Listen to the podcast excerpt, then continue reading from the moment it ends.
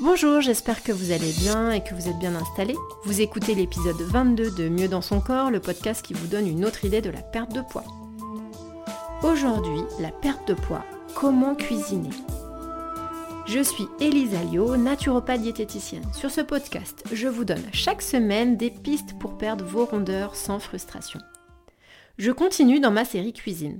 J'ai abordé dans les précédents épisodes l'importance de cuisiner et de prendre du plaisir à cuisiner. Si vous êtes au clair là-dessus, je m'en réjouis, c'est vraiment super.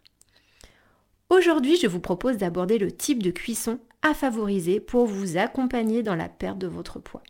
Car oui, c'est important de cuisiner et que ce soit un plaisir, mais si vous prenez euh, du plaisir à cuisiner uniquement des plats en sauce ou des féculents, ça ne va pas vraiment vous aider dans la perte de poids.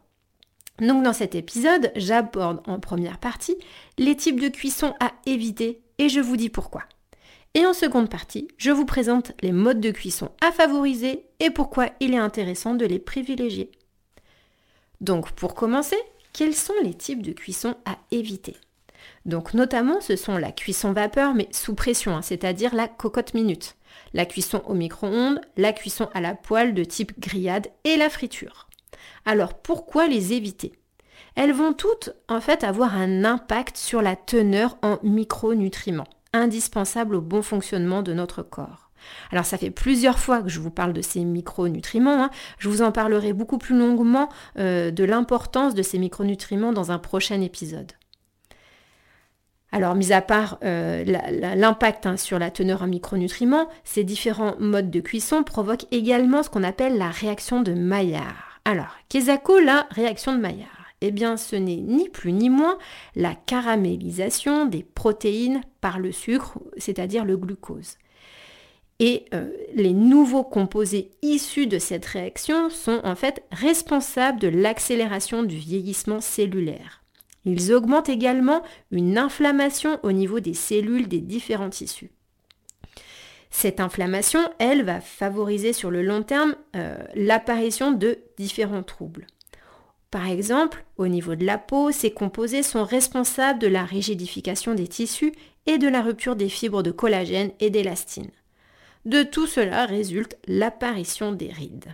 Donc, pour éviter un vieillissement Euh, rapide de votre peau, je vous conseille d'éviter ce type de cuisson. Donc pour favoriser le bon fonctionnement de l'organisme hein, et éviter le terrain favorable au développement des troubles, on va plutôt choisir des cuissons respectueuses de ces micronutriments et qui évitent la réaction de Maillard. Donc pour cela, on va choisir des cuissons plutôt dites douces, c'est-à-dire à la vapeur, mais à la vapeur basse pression et basse température. Vous pouvez aussi également cuisiner au four basse température, au wok et à l'eau. Alors, quels sont, quels sont leurs avantages ? Pourquoi les privilégier ? Donc, euh, il est possible de cuisiner avec la cuisson à vapeur douce. Donc, pourquoi ? Eh bien, on peut cuisiner sans sel, car elle préserve le goût de vos aliments. Elle préserve la couleur de vos légumes. Elle améliore aussi la digestibilité des légumes, euh, notamment avec la diminution ou la suppression euh, des problèmes de digestion, notamment euh, le problème de flatulence. Alors par exemple, hein, avec cette cuisson, plus besoin de blanchir votre chou. Au niveau des viandes, elle permet, cette cuisson à vapeur douce, de diminuer les graisses. Elle permet aussi de varier les goûts. Par exemple, le goût de la viande cuite à basse température et basse pression est totalement différente du goût de la viande grillée. On retrouve hein, ce type de cuisson, euh, basse pression, basse température, dans les restaurants gastronomiques et étoilés. Donc pour la cuisson au four, basse température et la cuisson au wok, les raisons sont assez identiques. Elles vont préserver les saveurs, elles vont préserver les apports en micronutriments des aliments. La cuisson à l'eau est moins goûteuse, mais il est aussi possible d'avoir recours aux aromates et épices. Avec cette technique, euh, sachez que vous faites faire un sauna à vos aliments. Ils vont transpirer et leurs toxines vont ressortir dans l'eau de cuisson. Donc à l'inverse des premières techniques de cuisson présentées, hein, ces types de cuisson ne favorisent pas la production des composés issus de la réaction de Maillard. Elles vont donc limiter la mise en place d'un terrain favorable au développement des troubles de manière générale. Donc si vous ne connaissez pas la cuisson basse pression et basse température, hein, euh, au niveau du matériel, il suffit de trouver une marguerite. Alors, il faut compter un budget autour de cinq euros. Cette marguerite, ça va s'adapter à la taille de vos casseroles. Donc vous mettez un fond d'eau, vous placez cette marguerite et vous mettez vos légumes, vos viandes et votre couvercle. Et vous laissez cuire. Donc si vous souhaitez quelque chose de plus grand, hein, là vous choisissez plutôt un faitout sur lequel vous adaptez, vous positionnez un panier vapeur.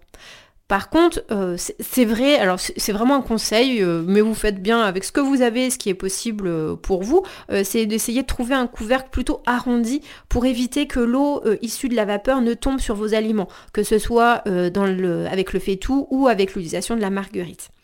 Donc, si vous n'avez pas de faitout euh, et un panier vapeur, vous pouvez trouver un, voilà, l'ensemble pour un budget compris entre vingt et quarante euros.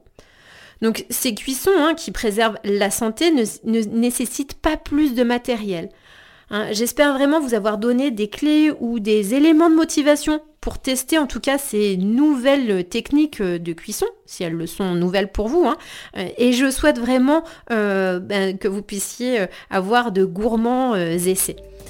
Je vous remercie sincèrement de m'avoir écouté et pour que ce podcast vive, je vous invite à liker, mettre cinq étoiles et à le partager. Je vous souhaite une très belle journée et je vous dis à très vite pour le prochain épisode de Mieux dans son corps, le podcast qui vous donne une autre idée de la perte de poids.